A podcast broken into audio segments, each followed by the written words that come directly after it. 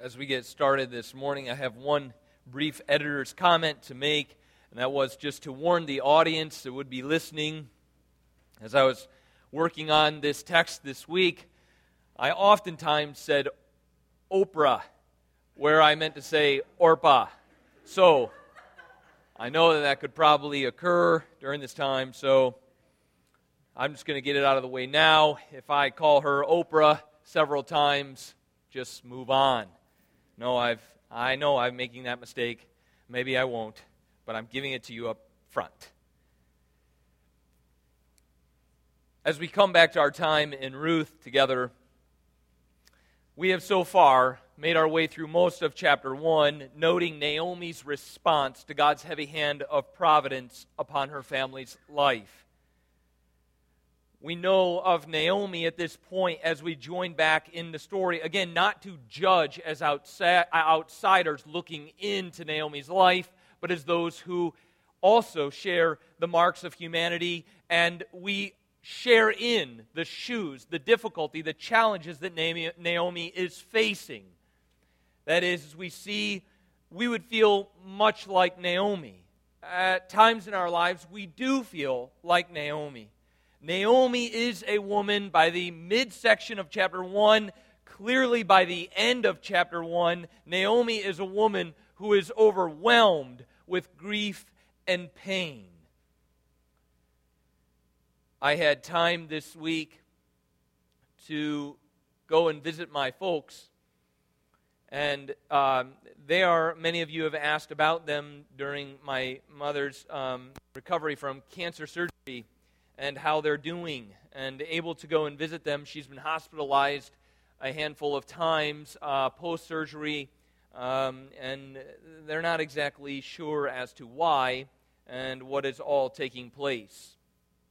So I was able to go up there and to visit, and I think that put this text a little bit more perhaps into context for me um, to share with you uh, Naomi's situation and the difficulty of those who are in the midst of what would be an emotionally spinning tornado, a time of great turbulence, a time of uncertainty where there is pain, there is grief, they're feeling overwhelmed by providence, unable to determine the providence, and the frustration that comes with all of us as we wish to unwind that providence for the sake of one another for the sake of encouragement, to speak into that spinning tornado and make it plain.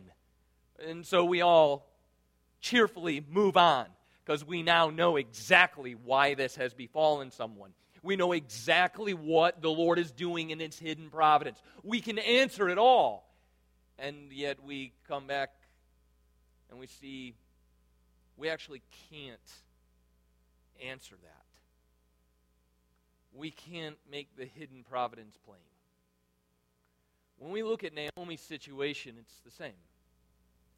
Again, we're not readers who stand and analyze. Shame on you, Naomi. We stand and realize, I've been in a predicament like that. Perhaps you this morning are in a predicament like that where situations feel overwhelming.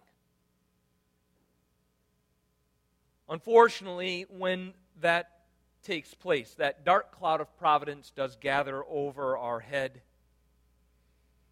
Unfortunately, oftentimes when that occurs, our humanity emerges. That is, we begin judging God's work that is mysterious because of several besetting reasons about our humanity. One, we're impatient.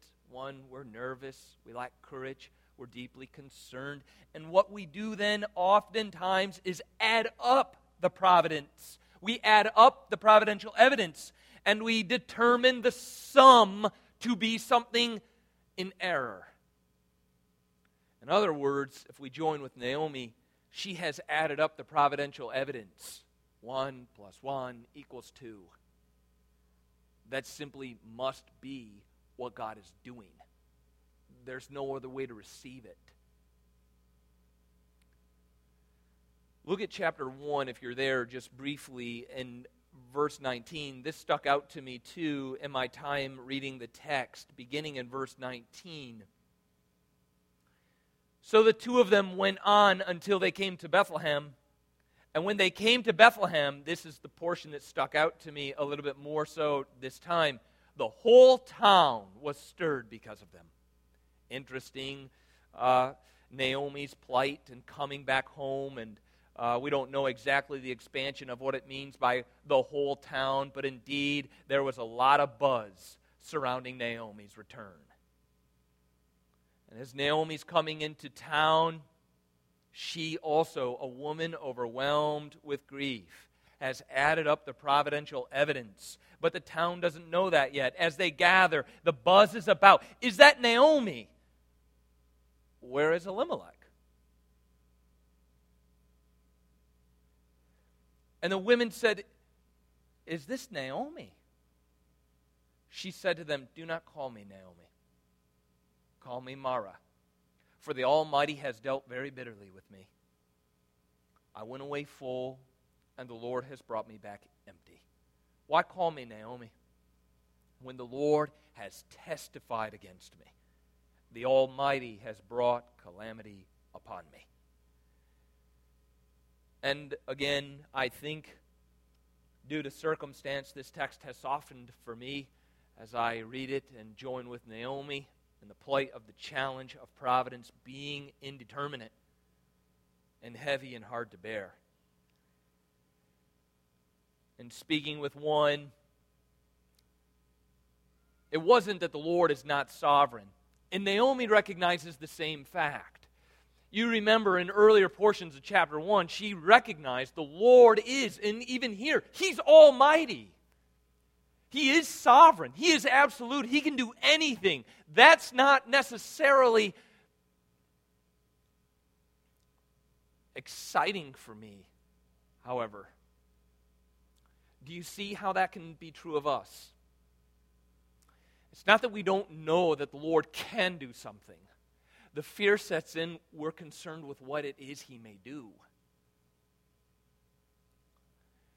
And at that time, uh, uh, because providence is so heavy in the hand of the Lord, so heavy, it's not that we don't think He can act. We know He can bring bread to Bethlehem.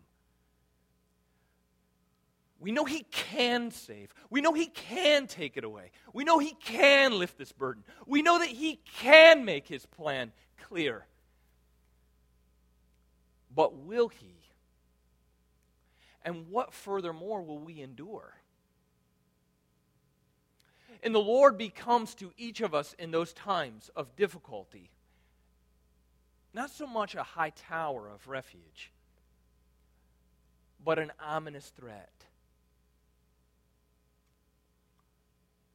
Not can he,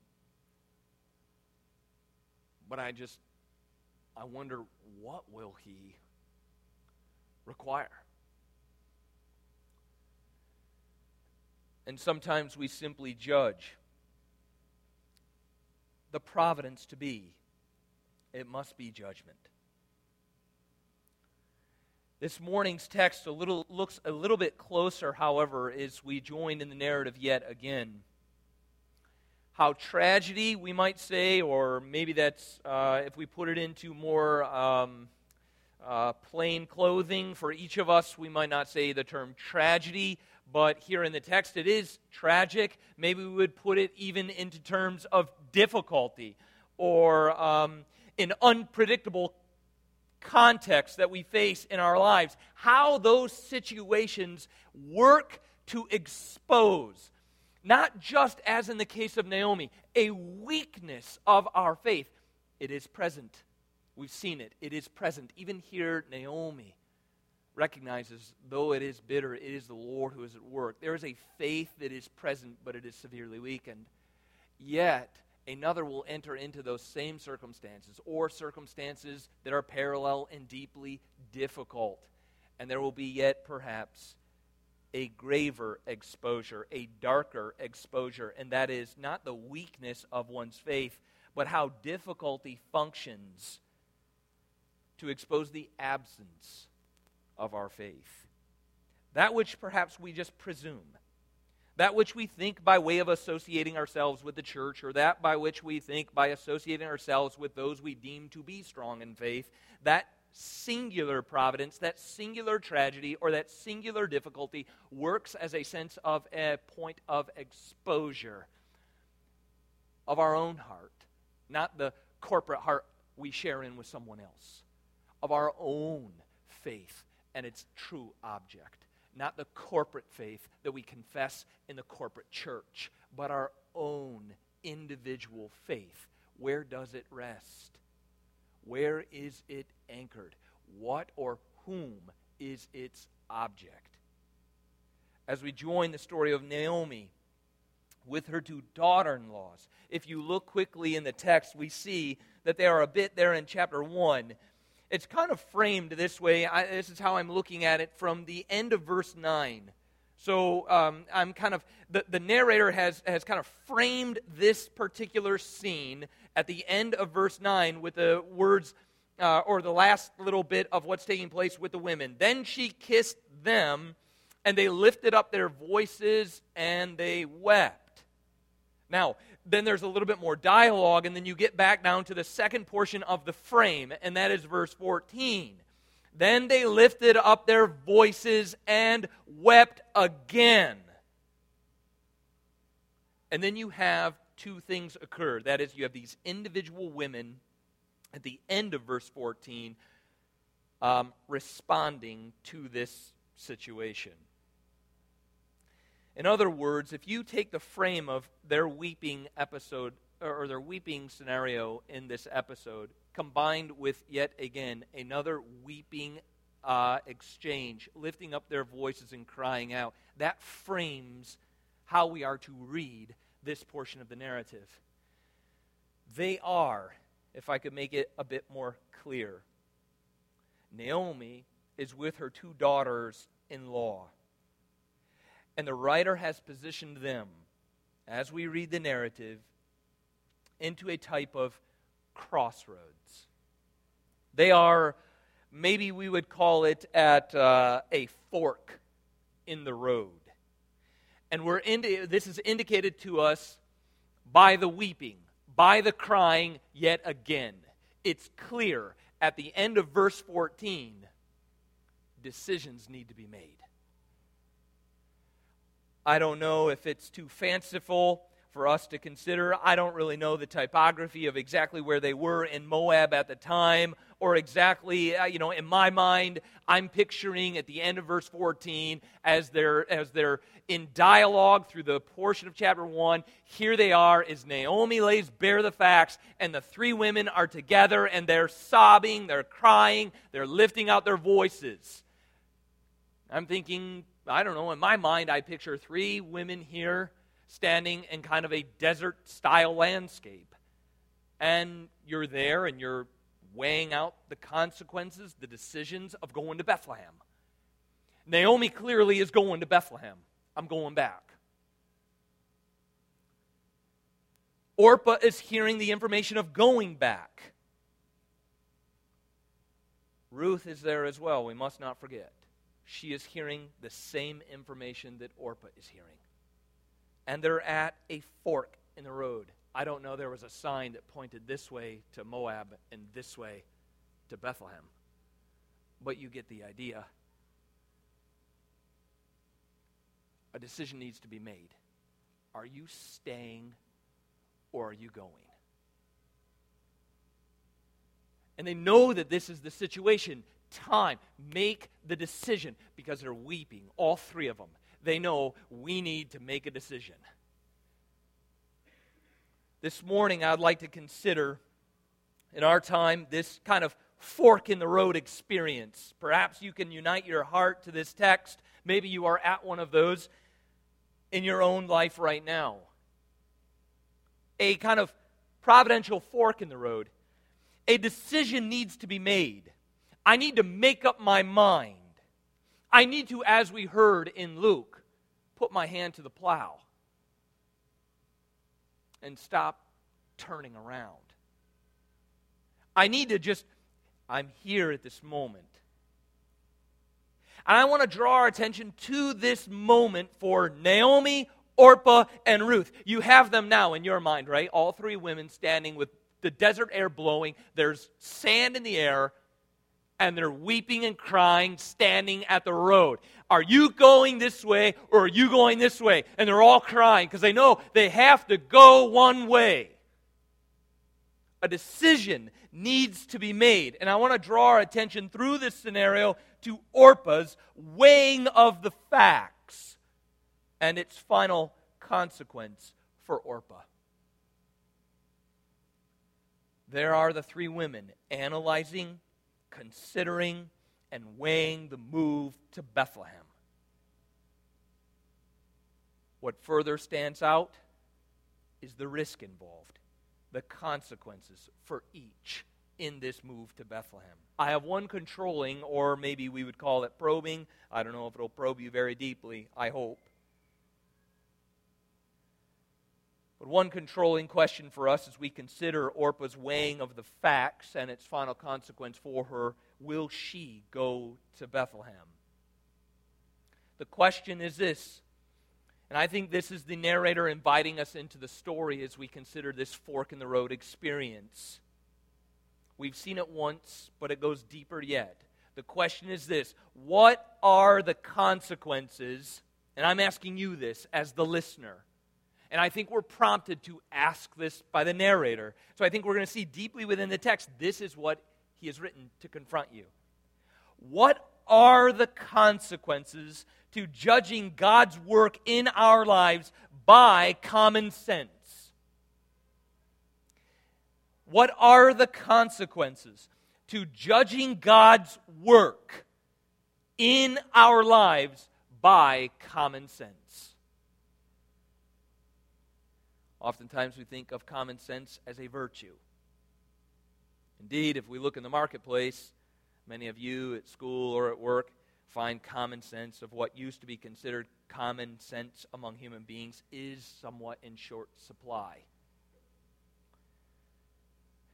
But there is a danger to being doubly gifted in what is known as common sense. So I'm asking that we would probe together what are the consequences then if our mode of operation is sheer common sense? Are there consequences? Sure, we have always noted the, the good ones. You don't jump out in front of a moving vehicle. Common sense has taught you that. Great. Preservation of self. But is that the sum total of common sense? That it is fitting, it is proper, it is always to be the believer's mode of operation. You won't go wrong if you just sum total the facts as you see them. Is that what we call wisdom? I want to probe this question out as we look at Naomi, but more importantly, as we consider Orpah.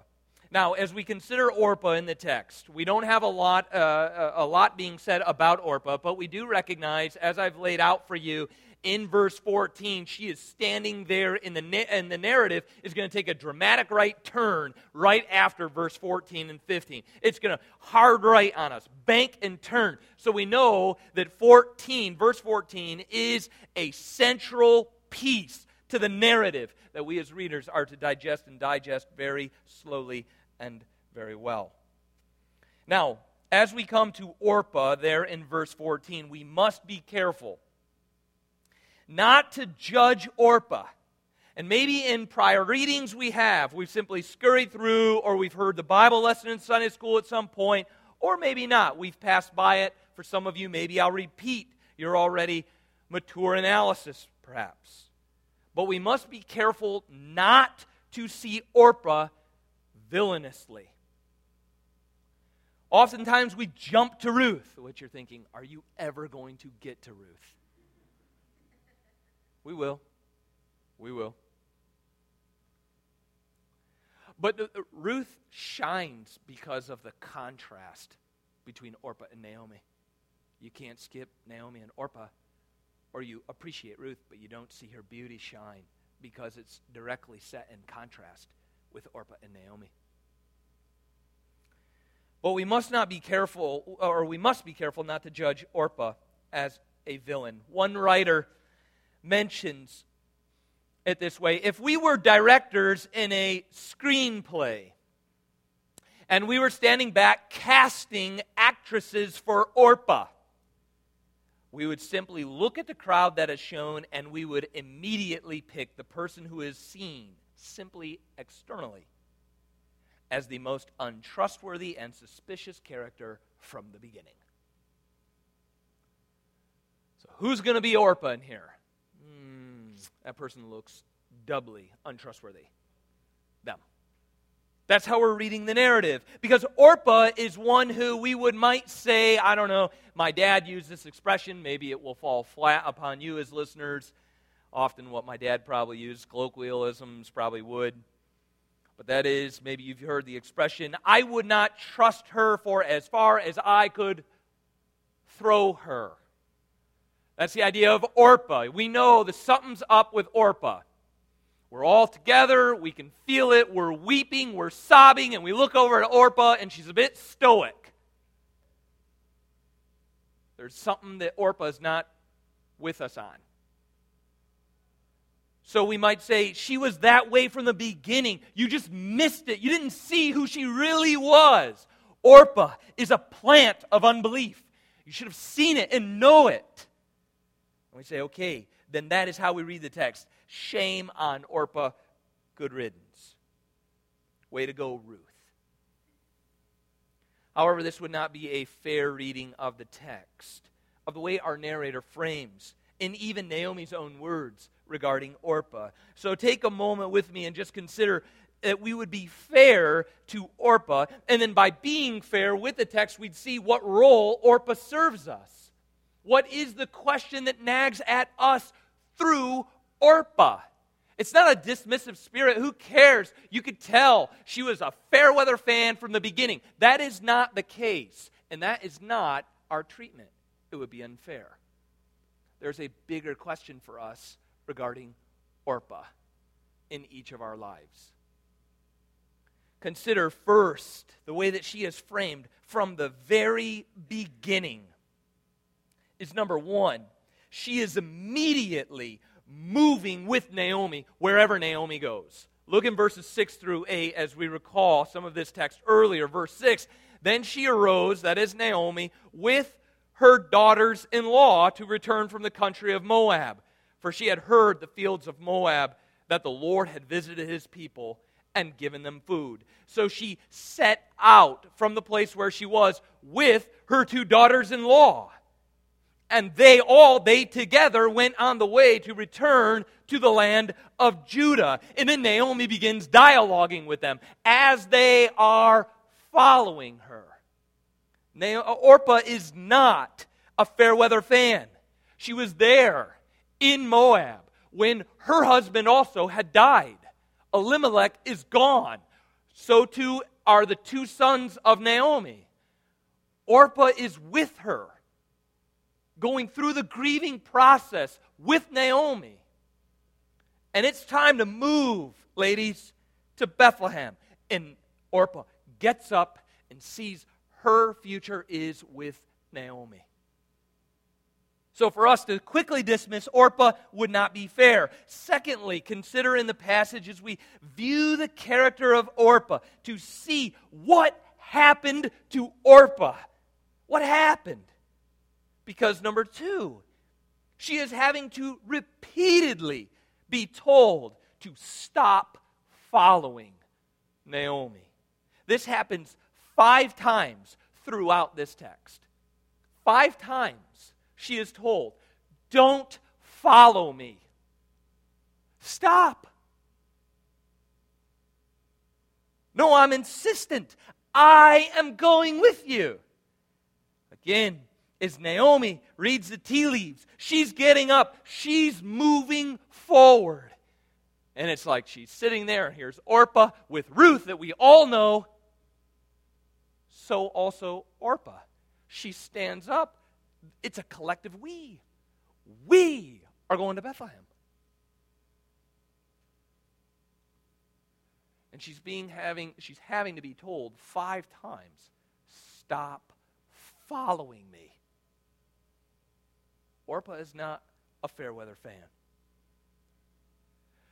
Number three, as we look through the text also, beyond the five times that she is told to return and stop coming toward Bethlehem. Number three, she is weeping, as we have seen in the text. She is weeping and crying out for Naomi. I highlighted that by the frame of the passage at the beginning, verse 9. The Lord grant you, here's Naomi, giving a blessing again to the daughters in law. The Lord grant that you may find rest, each of you in the house of your husband. Then she kissed them, and they lifted up their voices, and they wept. And again, verse 14, they lifted up their voices, and they wept.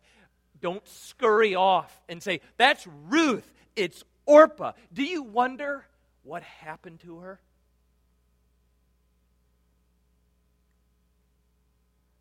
Because again, she is not the sneaky, suspicious person we want to label her to be.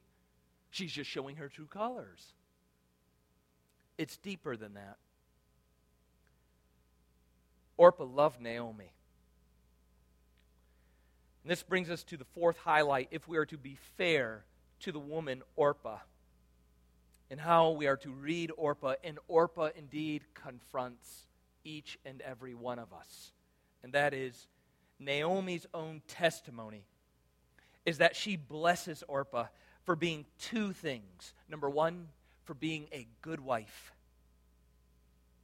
She was a good wife to her son, and she is unto her a loyal daughter in law. So if we were to say, Orpah, again, is sneaky and suspicious. She was good. It was just a matter of time. We better step back. We are at odds, even with Naomi's own testimony, who knew Orpah well. She had watched Orpah be a wife to her son. And Naomi blesses her. She sees Orpah wanting to come with her and make Naomi's hard providence her own. And Naomi sees it that way and blesses her for being loyal.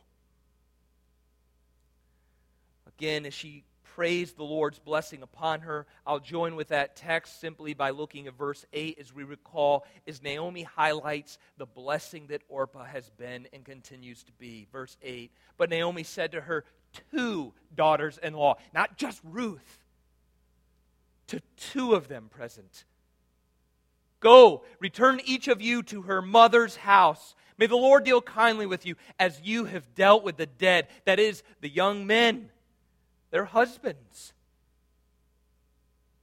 Orpah was a good wife, and she has dealt kindly with me. The end of verse 8.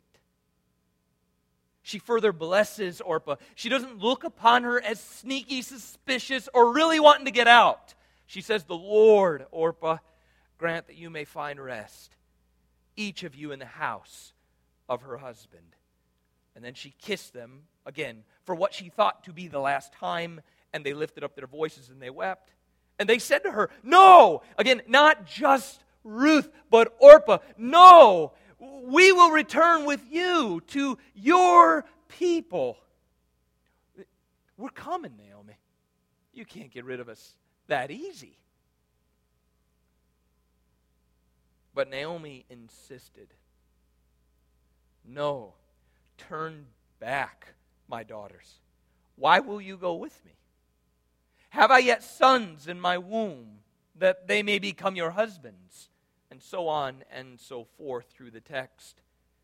By the time we get to verse 14, there they are at a fork in the road. In sum, I want to paint a fair picture of Orpah as I think the narrator is pointing each of us to examine in the light of our own walk with the Lord. That is, Orpah is not a villainous woman who was sneaky from the beginning, and now here it is, she is bearing out who she always was. You know, they have the family get togethers and Orpah was not joking quite as thoroughly as Ruth was. She could sense there was something up with Orpah. Perhaps she didn't bring the right dish. Maybe it was that she never cooked at all for the family and was that passive participant, you know, that shady character at the family gathering. We have no reason to pigeonhole Naomi into that, or Orpah into that role. by all accounts from the text, she is a loyal and loving woman. So, the question that emerges at this point for us as we join into the second portion of our time together, and that is well, then what's the problem? If, if this picture of Orpah, that on all accounts, as Naomi herself utters and blesses in a prayer, is that you are loyal to my son and to me. You have fulfilled all of your covenantal obligations to your mother in law. All of them. You're a lovely daughter in law. Hopefully, we have some of those in here. The lovely daughter in laws. We know the relationships at times can be tenuous between the mom and the daughter in law.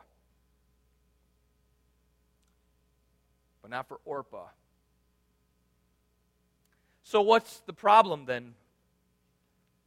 What happened to Orpah? Loyal, loving, wanting to share in Naomi's hurtful providence, putting her her stock with Naomi. What happened? What was the problem? And the answer that emerges from the text is this Naomi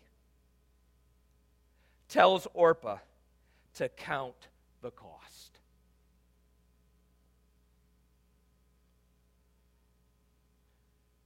Naomi begins to speak to Orpah, who is loving and loyal and willing, and Naomi tells her, Come to your senses, Orpah. Add up the providence like I have. Look at it through similar lenses. One plus one, Orpah. Turn and go back. What do I mean? As Naomi encourages her to count the providential numbers. Well, that would mean, as Naomi has made clear, these simple four things. Number one, for Orpah. This is what Naomi is telling her to remember, where she says, No, no, turn back. Go back, my daughters. Go your way. That's what happened. Orpah's here and she's hearing from Naomi. She's being called to remembrance. If you go to Bethlehem, you are going to risk. You are going to risk having a husband. As you see there, they said, No, we're going to go with you. She said, No. Why? Have I yet sons in my womb that they may become your husbands? Orpah, hear me out. If you go to Bethlehem, you will risk the cornerstone of stability. Add up the providence. One plus one equals two. Orpah, Ruth, wake up. If you have no husband, as we recall from Sermon 1. If you have no husband, you have no protection. Do you see how this is beginning? Orpah is beginning to confront us.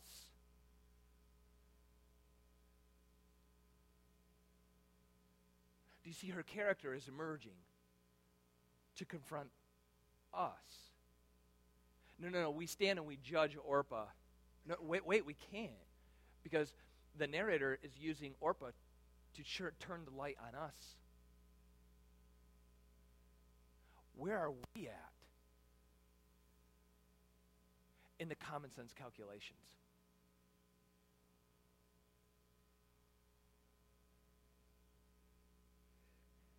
Because Naomi has already calculated. She's encouraging Orpah to calculate the same if you don't have a husband, you will have no protection. Number three, if you do not have a husband, you risk having no finances. How many of us already think about the worry and the concern over finances?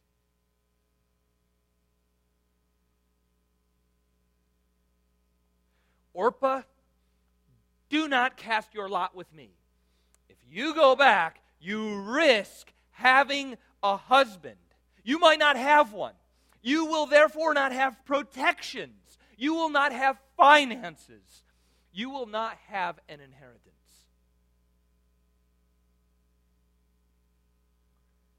Hear me out. Naomi said, Turn back. Why will you go? I don't have any more sons. Turn back. Go your way. I'm too old to have a husband. If I should say I have hope, even if I should have a husband this night and should bear sons, would you therefore still wait until they are grown? Would you therefore refrain from marrying? No, no. No, my daughters, for it is exceedingly bitter to me for your sake that the hand of the Lord has gone out against me. In other words, essentially it is as if Naomi is saying to Ruth and to Orpah, if you come with me to Bethlehem, you will end up being like me in Bethlehem. Naomi says, think about it just for a moment. Calculate the providential hands here. Remember, they're at a crossroads. Here they're all weeping, they're crying together. Naomi has told her, You're at a crossroads, a fork in the road. A decision needs to be made. And Orpah says, Let's go. And she says, No, think about it. Analyze your situation. Add up what's tangible and knowable, concrete and measurable. That's where strength is found. That's where clarity is brought to these mysteries. Add up what is tangible and cast your life with it.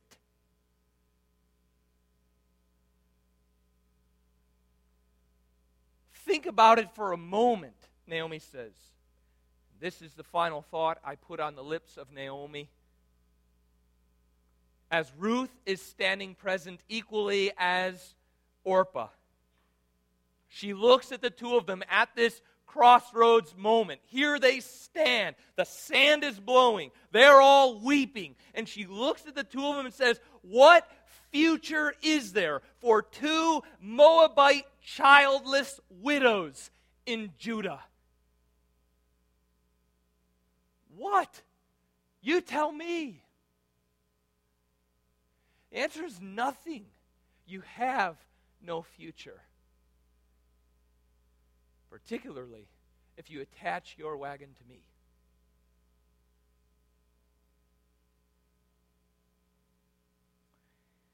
I would persuade you to remember that Orpah has put forth a pattern. So has Ruth, and we'll look at Ruth. I think we'll talk about Ruth next week. Remember the pattern that is emerging here. Uh, Orpah has said, No, I will follow you.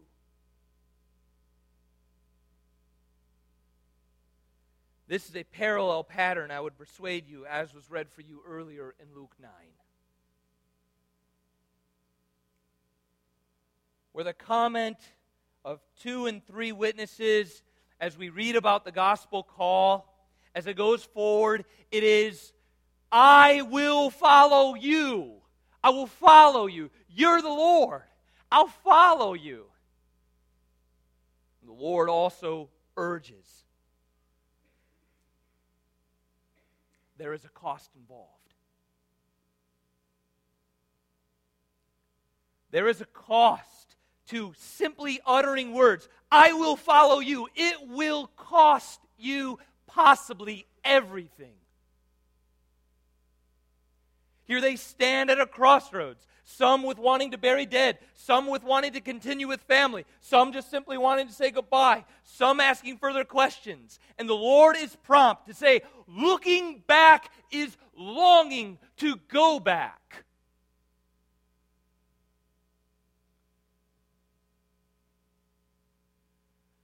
Follow is to forsake.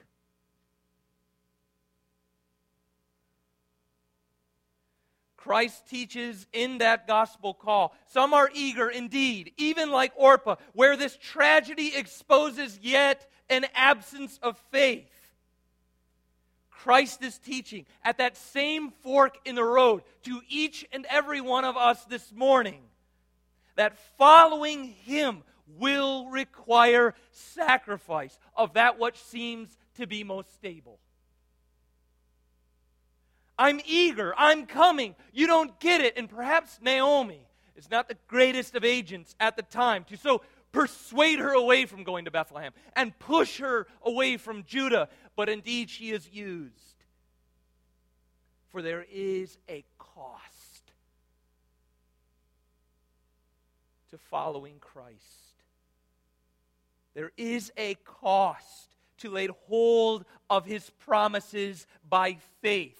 It isn't simply, I will follow you. And it's really about I and me.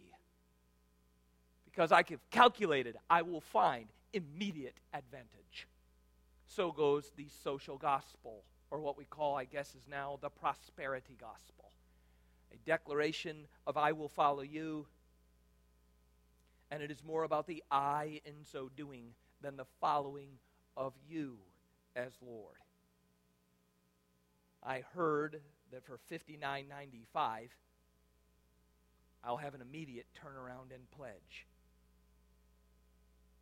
And the I is indeed about I. In the following, much more than the call of the one who is the you to which I have pledged. Pattern that emerges here with Orpah is the same.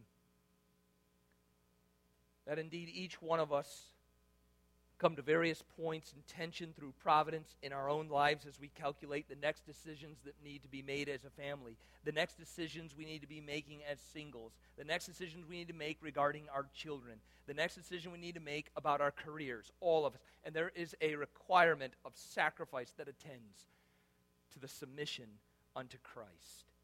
The Lord in, in Luke 9 urges them that it might cost them their homes. I will follow you to Jerusalem. I'm, I'm letting you know getting to Jerusalem will cost you everything.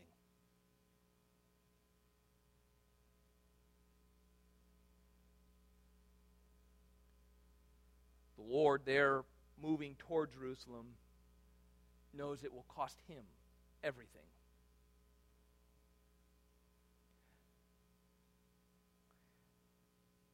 To another, it will cost him his family.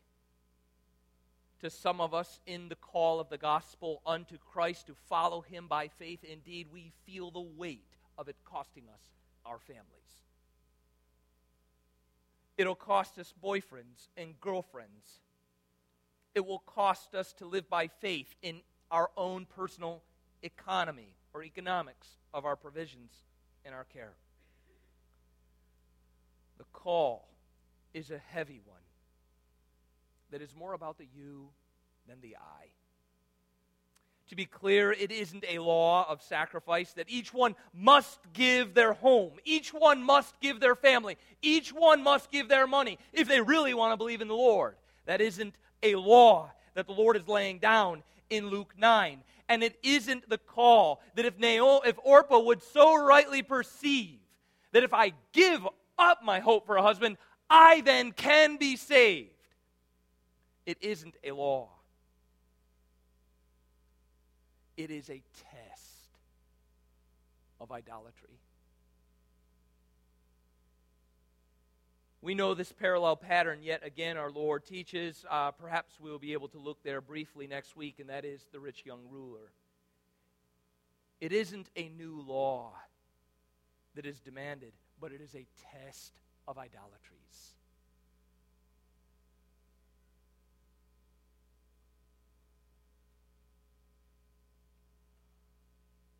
The question that then continues, if I were to boil it down and zero in now, more particularly to each one of us, I ask you, as I would ask of myself, and I don't think this is necessarily a one time story for a single fork in the road there are, as we all know, providential forks in the road or crossroads in our own lives that seem to be at every pass.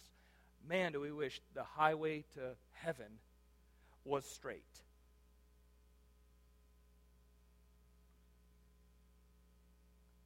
But we're forced again and again as the Lord confirms his covenant with us. He touches upon our heart and its idols regularly, and we are prompted by his Spirit to ask, What would you do, Adam, without your possessions? What would you do without the provisions of security that they give?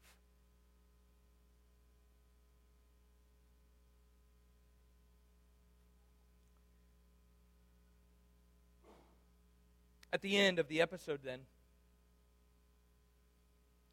Orpah, who indeed is loving and loyal, has a point of exposure. The influence of the facts before her brings about a sad end for Orpah.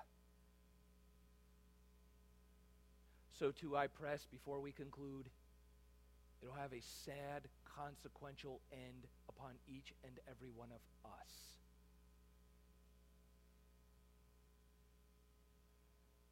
If adding up the facts by common sense is where we find our refuge,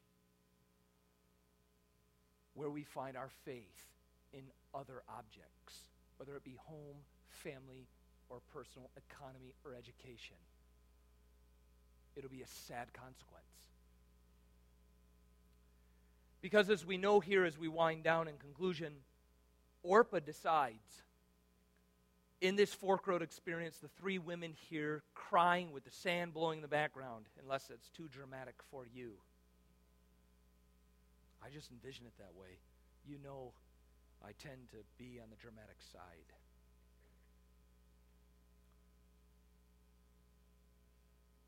Naomi, Ruth, and Orpah hearing the same evidence. And Orpah takes Naomi's worldly analysis and advice. When she hears you will risk having a husband, and you know what that means.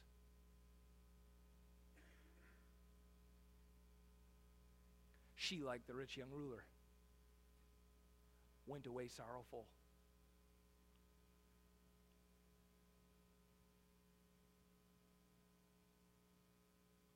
Two things are commented about Orpah at the end of this episode, and we never hear of Orpah again. That is verse 14, when she heard the facts of the case, when she recognized it's better to be wise in this age than foolish by faith. You're right. I need a husband. You're right, Orpah. You're right, Naomi. I, I need provisions. You're right, Naomi. The cost to give up that which is tangible, to lay hold of that which is unknown, is not a wise calculation. She probably said it while she was weeping, verse 14. They lifted up their voices and they wept again. And Orpah kissed her mother in law. Verse 15 Naomi then responded to Ruth See, your sister in law has gone back to her people and to her gods.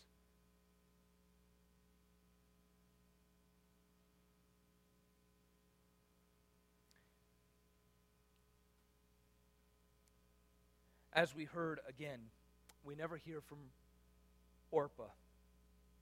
But the sad end and the consequence that it brought that she went back to her gods. By judging providence with common sense apart from faith. By looking back, she was longing to go back, and she did. Paul reminds us, and this is what I conclude with, Paul reminds us in 1 Corinthians 3:18. This is my last word to you this morning. I pray that you will consider Orpah, the cost of discipleship, the consequence that comes with judging the Lord's providence by common sense, and it is this warning from Paul let no one deceive himself. If anyone among you thinks that he is wise in this age, let him become a fool that he may become wise. Let's pray. Father, we just ask.